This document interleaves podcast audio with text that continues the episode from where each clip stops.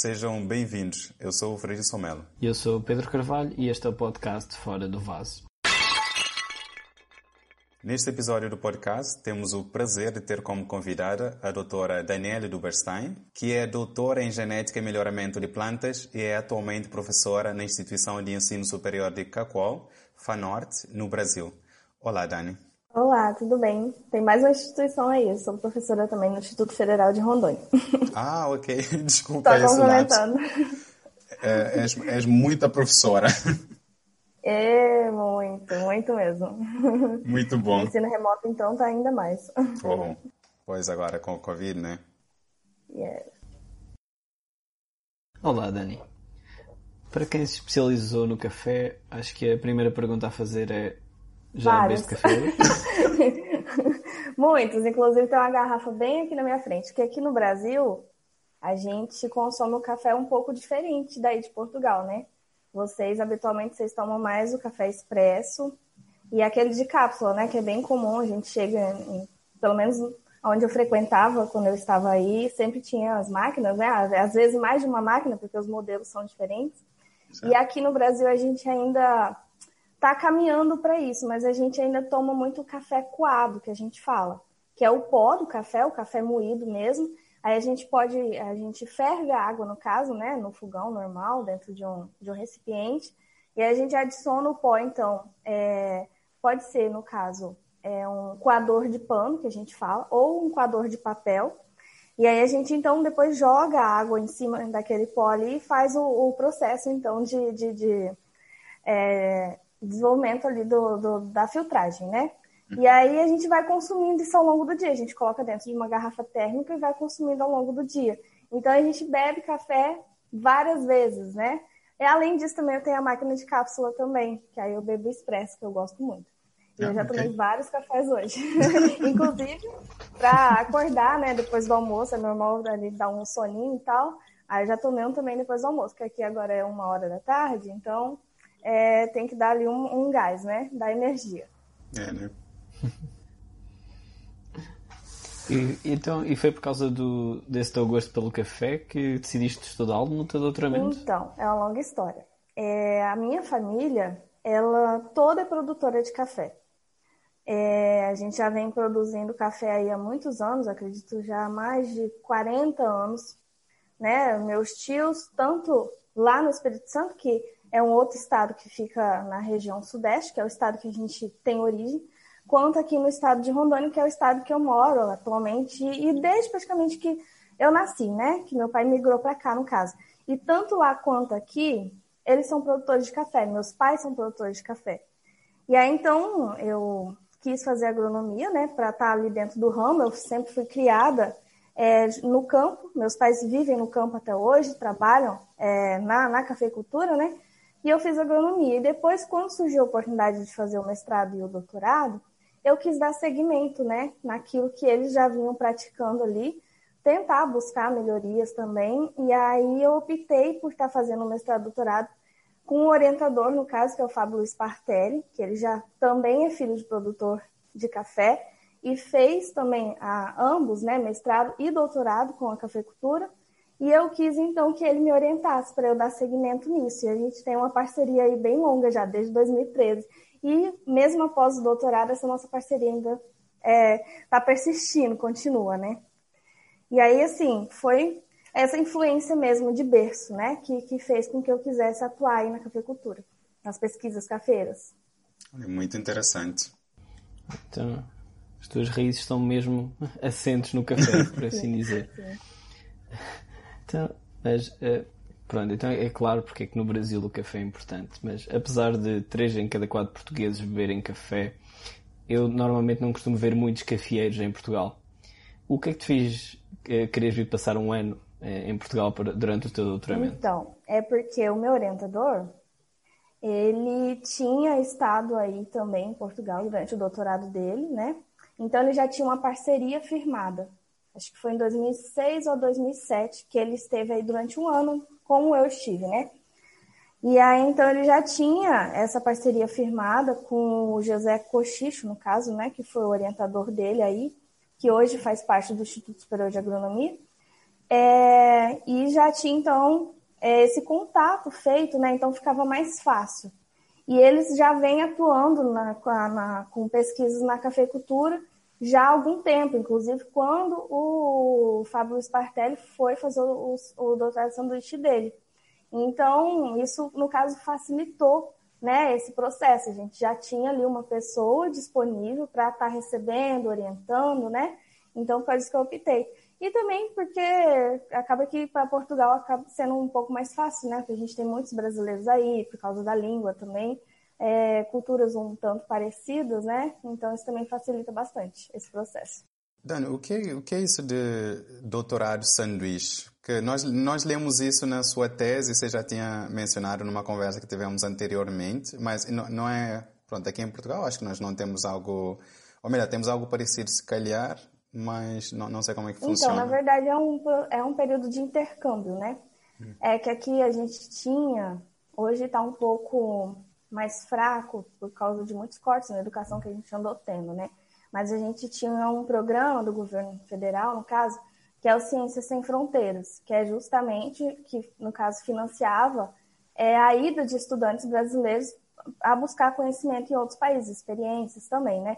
Aí tinha essa modalidade, tem essa modalidade, modalidade tanto na graduação, quanto mestrado e doutorado. E aí no doutorado, no caso, é a, a, dentro né, da, do Ciências Sem Fronteiras, a modalidade que se chama doutorado sanduíche, que é um período, no caso, então, ali, nos quatro anos que a gente tem né, de doutorado, que a gente pode fazer até um ano fora em outro país, no caso, né? Aí por isso que a gente utiliza esse, esse termo. Mas, na verdade, é um período de, de intercâmbio mesmo. Não, ok, muito bom. É, é aqui também faz-se, mas uh, não leva um ano, ou quer dizer, acho que depende da situação, né, Pedro? A pessoa pode ficar de fora um ano ou, ou, ou menos? Eh, sim. Sim, tem ou um período de seis meses, ou em casos específicos, como por exemplo os programas doutorais do ITQB, pode ir até dois anos. É, é, algo muito. E o que é que você achou de estar a fazer esse período aqui em Portugal? O que é que você. Mas o que é que você levou daqui com essa, com essa experiência? O que é que você acha da importância de estar fazendo esse tipo de intercâmbio? Olha, para mim foi uma, assim, uma das maiores oportunidades da minha vida, né? Eu nunca tinha saído do Brasil. Infelizmente, aqui a gente, é, pela extensão do país e muitas vezes as condições também das pessoas, né? A gente não tem o acesso à oportunidade que vocês aí na Europa, vocês têm de estar visitando, conhecendo outros países, outras culturas, né? Para a gente aqui é bastante complicado isso. É, então, só viaja realmente para fora quem tem é, condições muito boas, né? E os países vizinhos aqui a gente pode estar visitando, mas mesmo assim é muito longe, porque aqui é tudo muito grande, né? Para mim, de um estado para o outro, por exemplo, já dificulta bastante, tal. E aí, assim, essa oportunidade, primeiramente falando da questão pessoal, né? Você está conhecendo outro país, outra cultura, foi para mim muito, muito, muito bacana, assim conhecendo outras pessoas, né? Fiz muitos amigos aí, inclusive o Fred, a Eunice, entre outros, diversos outros, né? De diversos países diferentes também, muito interessante. Sou uma fã de Cabo Verde. Eu já estava até aprendendo a falar crioulo. Exato.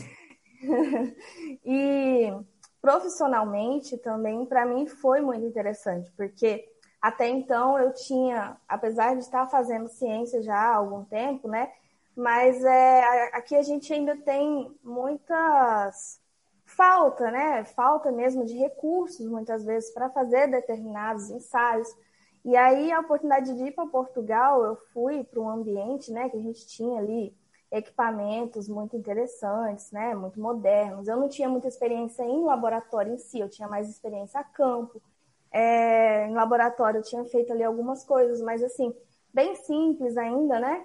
E aí, esse ensaio que a gente fez né, durante esse período que eu estive aí, a gente utilizou ali equipamentos muito modernos e tal, e é muito interessante você colocar lá um extrato de folha você conseguir detectar um pigmento, conseguir detectar uma enzima e ver aqueles resultados, né, ficando ali é, palpáveis, digamos assim. É, para mim foi muito gratificante, acho que foi contribuiu bastante para o meu período aí de, de doutorado, né? Se eu ficasse somente aqui no Brasil, acho que teria sido bem, bem mais pobre, digamos assim, né? O, o conhecimento que eu obtive. Olha, muito bom. Fico muito contente de ouvir isso. No meu caso também, você sabe, é a mesma coisa. E agora que a gente começou a entrar então no seu no seu doutoramento em si, vamos falar um bocado da sua tese, que já, já agora vou dizer aqui que você fez uma tese onde você olhou para a implicação da, do aumento de temperatura e falta de água na, de diversas variedades do café. E na verdade, olhando... Diz, diz. Na verdade, a gente tem aí, minha tese são duas partes diferentes, né? Uhum. Tem uma parte aí que eu fiz em Portugal, no caso, que está relacionado com as implicações das alterações climáticas, e teve uma parte que eu fiz no Brasil, que foi mais voltada pra, para o melhoramento mesmo, né? Uhum. Que foi a avaliação de diferentes cones, de materiais genéticos, no caso, né? Avaliação a campo, fiz algumas medidas, é, tanto parte vegetativa da planta, é, quanto a questão é, dos estômagos também, diversas características, né? Então teve essa, essa, essas duas, não estão muito relacionadas uma com a outra, mas que, no caso, elas podem aí se complementar de alguma forma futuramente, né? É, com certeza. E uma das coisas que, eh, que chamou muita nossa atenção na sua tese é que, nos seus achados, para essas variedades que você estudou, existe uma relação entre a temperatura, a disponibilidade de água e o crescimento do café. Você pode explicar como é que é essa, como é que é essa relação? Bom, a questão é que, assim, toda cultura, na verdade, as plantas de modo geral, elas precisam de condições ótimas para o seu desenvolvimento, né? E isso envolve tanto é, condições climáticas, quanto outras coisas, como é, características do solo, irrigação, né? Os tratos culturais feitos diretamente ali com a planta, tudo isso vai contribuir ali para que a planta ela consiga, no caso, é, ter o seu desempenho é, 100%, digamos assim, né? E hoje, as alterações climáticas, no caso, que a gente já vem percebendo, que diversos é, especialistas vêm é, alarmando e alertando que está acontecendo, né? Também já temos indícios que isso está afetando não só a cafeicultura, mas as culturas de modo geral, né? Infelizmente, a água é um fator determinante para a planta. A planta sem água, ela não sobrevive. E a temperatura alta também, ela afeta diretamente ali fotossíntese, entre outras características, né? E o problema, o que, que acontece? Muitas vezes as duas condições, elas estão atreladas. Exato. Então, você tem, normalmente aqui no Brasil, principalmente, quando a gente tem seca, que é o período de estiagem, a gente também tem as temperaturas mais elevadas. E aí isso tende a agravar ainda mais. O que a gente viu, por exemplo, na minha, nessa, nessa, nessa ensaio aí que a gente fez, foi o quê? Que a planta, quando ela está bem regada, até uma certa, até 39, se eu não me engano, 38 graus, ela ainda consegue ali se sobressair, consegue estar é, tá desempenhando o, o papel e tal. Só que depois disso já fica comprometido. Só que quando a gente une, no caso, as duas condições, aí a planta ela tem ali ela é afetada é, é, com temperaturas ainda mais baixas, né? Então, se você tem temperatura alta e restrição hídrica, fica muito mais complicado para a planta em si, né? Então, é, hoje a gente tem que o quê? Sempre buscar aí novas alternativas, tecnologias, desenvolver plantas mais resistentes e tal, essas condições para a gente conseguir futuramente não ter muitos problemas em relação a isso, né?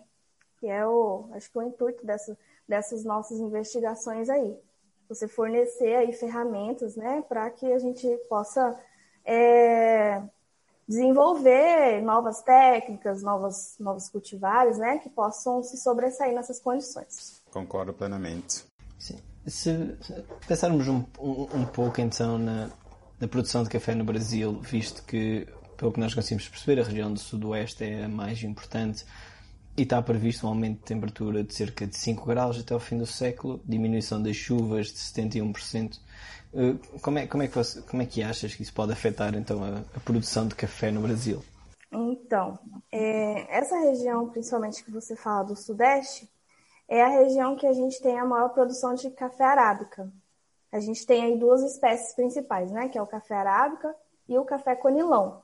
E elas são muito diferentes em relação às exigências climáticas, né? O café arábica ele é de temperaturas mais amenas, é, então temperaturas mais baixas, no caso, são é, boas, no caso, para a cultura, né? e também são plantadas em altitudes, né, maiores no caso. O café conilon, ele já é mais adaptado a temperaturas mais elevadas e, é, no caso, regiões de baixas altitudes. Aí, então, eu acredito que é assim, que a gente pode ver aí que vai acontecer é o quê? Que com esse aumento de temperatura, principalmente, essas regiões que a gente tem em produção de café arábica, elas vão se tornar mais propícias para a produção de café conilon. Então, a gente pode haver, ver aí uma substituição da, da, das lavouras, no caso, né? De, de uma, dessa espécie de arábica, que é a maior produção que a gente tem hoje, corresponde aí, acho que uns 70% da nossa produção, é, e vai ser substituído pelo conilon. E só que o problema é que, assim, gente, os dois meio que se complementam, né? A gente precisa do, do, dos dois cafés, que normalmente eles são misturados para fazer os blends, que a gente chama, né? Eles também têm muita diferença em relação à qualidade da bebida, né? E aí, então, fazem essa mistura de um com o outro para deixar ali uma bebida mais agradável também. E, e, achas que vai haver abertura da parte dos produtores para, para essas mudanças? Ou não será? Achas que vai haver abertura da parte dos produtores para alterarem o tipo de café que, que crescem? Ou será é um muito pouco difícil? complicado, porque também a questão do manejo da cultura é muito diferente, né? De uma para outra. Então, para haver essa mudança aí, seria é uma grande mudança, na verdade, né? Tem que ter também uma boa vontade da parte do, dos produtores. Mas também a gente já tem aí algumas pesquisas, né, falando que a gente tem algumas práticas, na verdade, que a gente já pode estar adotando também para tentar amenizar. Por exemplo, é, aumento de temperatura. O que, que a gente poderia estar fazendo? Fazer um café sombreado. A gente conseguiria aí diminuir, por exemplo, né? Então já tem algumas, algumas técnicas que a gente já estão sendo estudadas para a gente é, conseguir amenizar essa, esse impacto aí dessas, dessas mudanças. Okay. É, então acho que é, é, até agora já ficamos todos convencidos que o café é de facto importante para o Brasil, mas como é que começou esta relação do Brasil e com o café? Pelo que nós ouvimos dizer, começa como uma bela novela brasileira com um bocadinho de amor e um bocadinho de traição. O que é que nos então, consegues o dizer? Café, ele faz parte da nossa história praticamente, né? Com a evolução aí do Brasil, o café ele vem, ele faz parte aí. Já tivemos altos e baixos, né? Lá em 1918 teve a gente teve uma produção muito grande, mas não tinha consumo, o café foi hum. queimado. Aí depois teve a erradicação das lavouras, né? Aí, com o tempo, voltaram a, a produzir novamente, aumentar a produção, e hoje a gente é o maior produtor e também maior exportador, né? Então, a gente tem um caso aí de, de amor e ódio, digamos assim. Isso também somos, depois da água, a gente é a nossa segunda bebida mais consumida, não só no Brasil, mas também no mundo, né? É, tem até dados falando que o brasileiro ele consome aí em torno de 3 a 4 xícaras de café. Só que a gente ainda não, não somos os maiores consumidores, não. A Europa está sempre à frente aí, ganhando da gente nesse, nesse processo. Se eu não me engano, é a Finlândia, que é o país que mais consome café. Nós ainda há pouco tivemos, tivemos a ver, não é? cerca de 12 quilos por pessoa por ano. Exato. Quando Portugal ainda só está nos seus 4 quilos e o Brasil um bocadinho acima dos 5. E eu achava que Portugal consumia bastante, né? É, nós, nós também ficámos desiludidos. É verdade. Aqui é só arroz mesmo. Olha, uma pergunta que você já tinha falado no início e a gente não quer te pressionar, mas queremos que você nos ajude a resolver um debate de séculos, que é qual é a melhor forma de preparar o café? Eu não sei se tem uma melhor forma de preparar. Eu acho que isso vai muito do gosto de cada pessoa, né? vai muito de cada local também, igual eu falei. Aí, para vocês aí, é mais comum o expresso, né? Uhum. Pra gente aqui, se der o expresso pro meu pai, pra minha mãe, por exemplo, nossa, eles acham horrível, porque é super forte, né? Ah. Eles acham, nossa.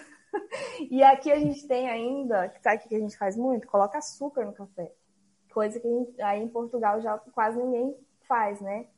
E assim, os especialistas mesmo, eu não sou especialista em bebida, Hoje, aqui no Brasil também, o que está ganhando bastante espaço é a questão da qualidade de bebida. Que até então a gente vinha produzindo café em números. mas não se pensava em qualidade, porque isso, a, a, o local que você produz altera a qualidade da bebida, a forma como você colhe, o grau de maturação do fruto altera, a, é, é, não altera, mas é, contribui ali para a qualidade da bebida. É, adubação, o manejo no campo, a temperatura em si, temperaturas mais amenas, normalmente a, a planta ela é, o grão de café ele vai ter um tempo maior para formação e com isso ele vai acumular ali maiores reservas, açúcares, sólidos solúveis e com isso tende também a ficar uma bebida melhor, mais agradável. Então são vários N fatores, né? E hoje aqui é, estão batendo bastante nessa, nessa tecla de se pensar na qualidade, porque cada vez mais o pessoal quer tomar um café bom, né? É, e aí então tem aí vários fatores, a forma de secagem, a forma de armazenamento, tudo isso então a, é, vai contribuir, né? E assim, a forma de preparo, que nem eu falei, a gente tem várias, várias alternativas aí, e aí vai do gosto de cada um. Mas essa da prensa francesa é bem interessante. Eu gosto muito do café expresso. Tem o café solúvel também, né? Que você só dilui lá uhum. na água. Eu, particularmente, não gosto. Então, Depende muito aí. Pronto, fica, ficamos então com a resposta Vamos diplomática. dar uma resposta concreta para vocês, né? Vai ficar aí um... Foi, foi uma boa resposta diplomática. Assim, quando você for vender seu café, ninguém vai te, ninguém vai te podelar porque você disse que um é melhor. Ninguém te apontou o dedo, não é? O gosto vai de cada um. Exato. Gente, a gente não pode tomar partido certo, né? Depende. Vai que tem uma pessoa que fala do lado que gosta mais do expresso. Vai que o outro fala que é o coado. Aí você tem que ficar ali, né? É, né? Olha, uh, Dani, hum, já estamos a chegar ao fim do nosso, do nosso, do nosso episódio. E a gente queria te agradecer. Portanto, muito obrigado pela tua disponibilidade. Ah, eu que agradeço. Nossa, fiquei muito feliz com o convite, por ter lembrado de mim. Eu espero que eu não tenha falado aí muita besteira. Ah, não, não, não. Gente, muito obrigada aí. Valeu, obrigado. Muito obrigado nós. E sucesso para vocês. Obrigado. tchau, tchau. Tchau. E é tudo por este episódio do podcast Fora do Vaso. Voltamos a encontrar-nos no próximo mês em mais um episódio do podcast Fora do Vaso, onde a ciência sai do vaso.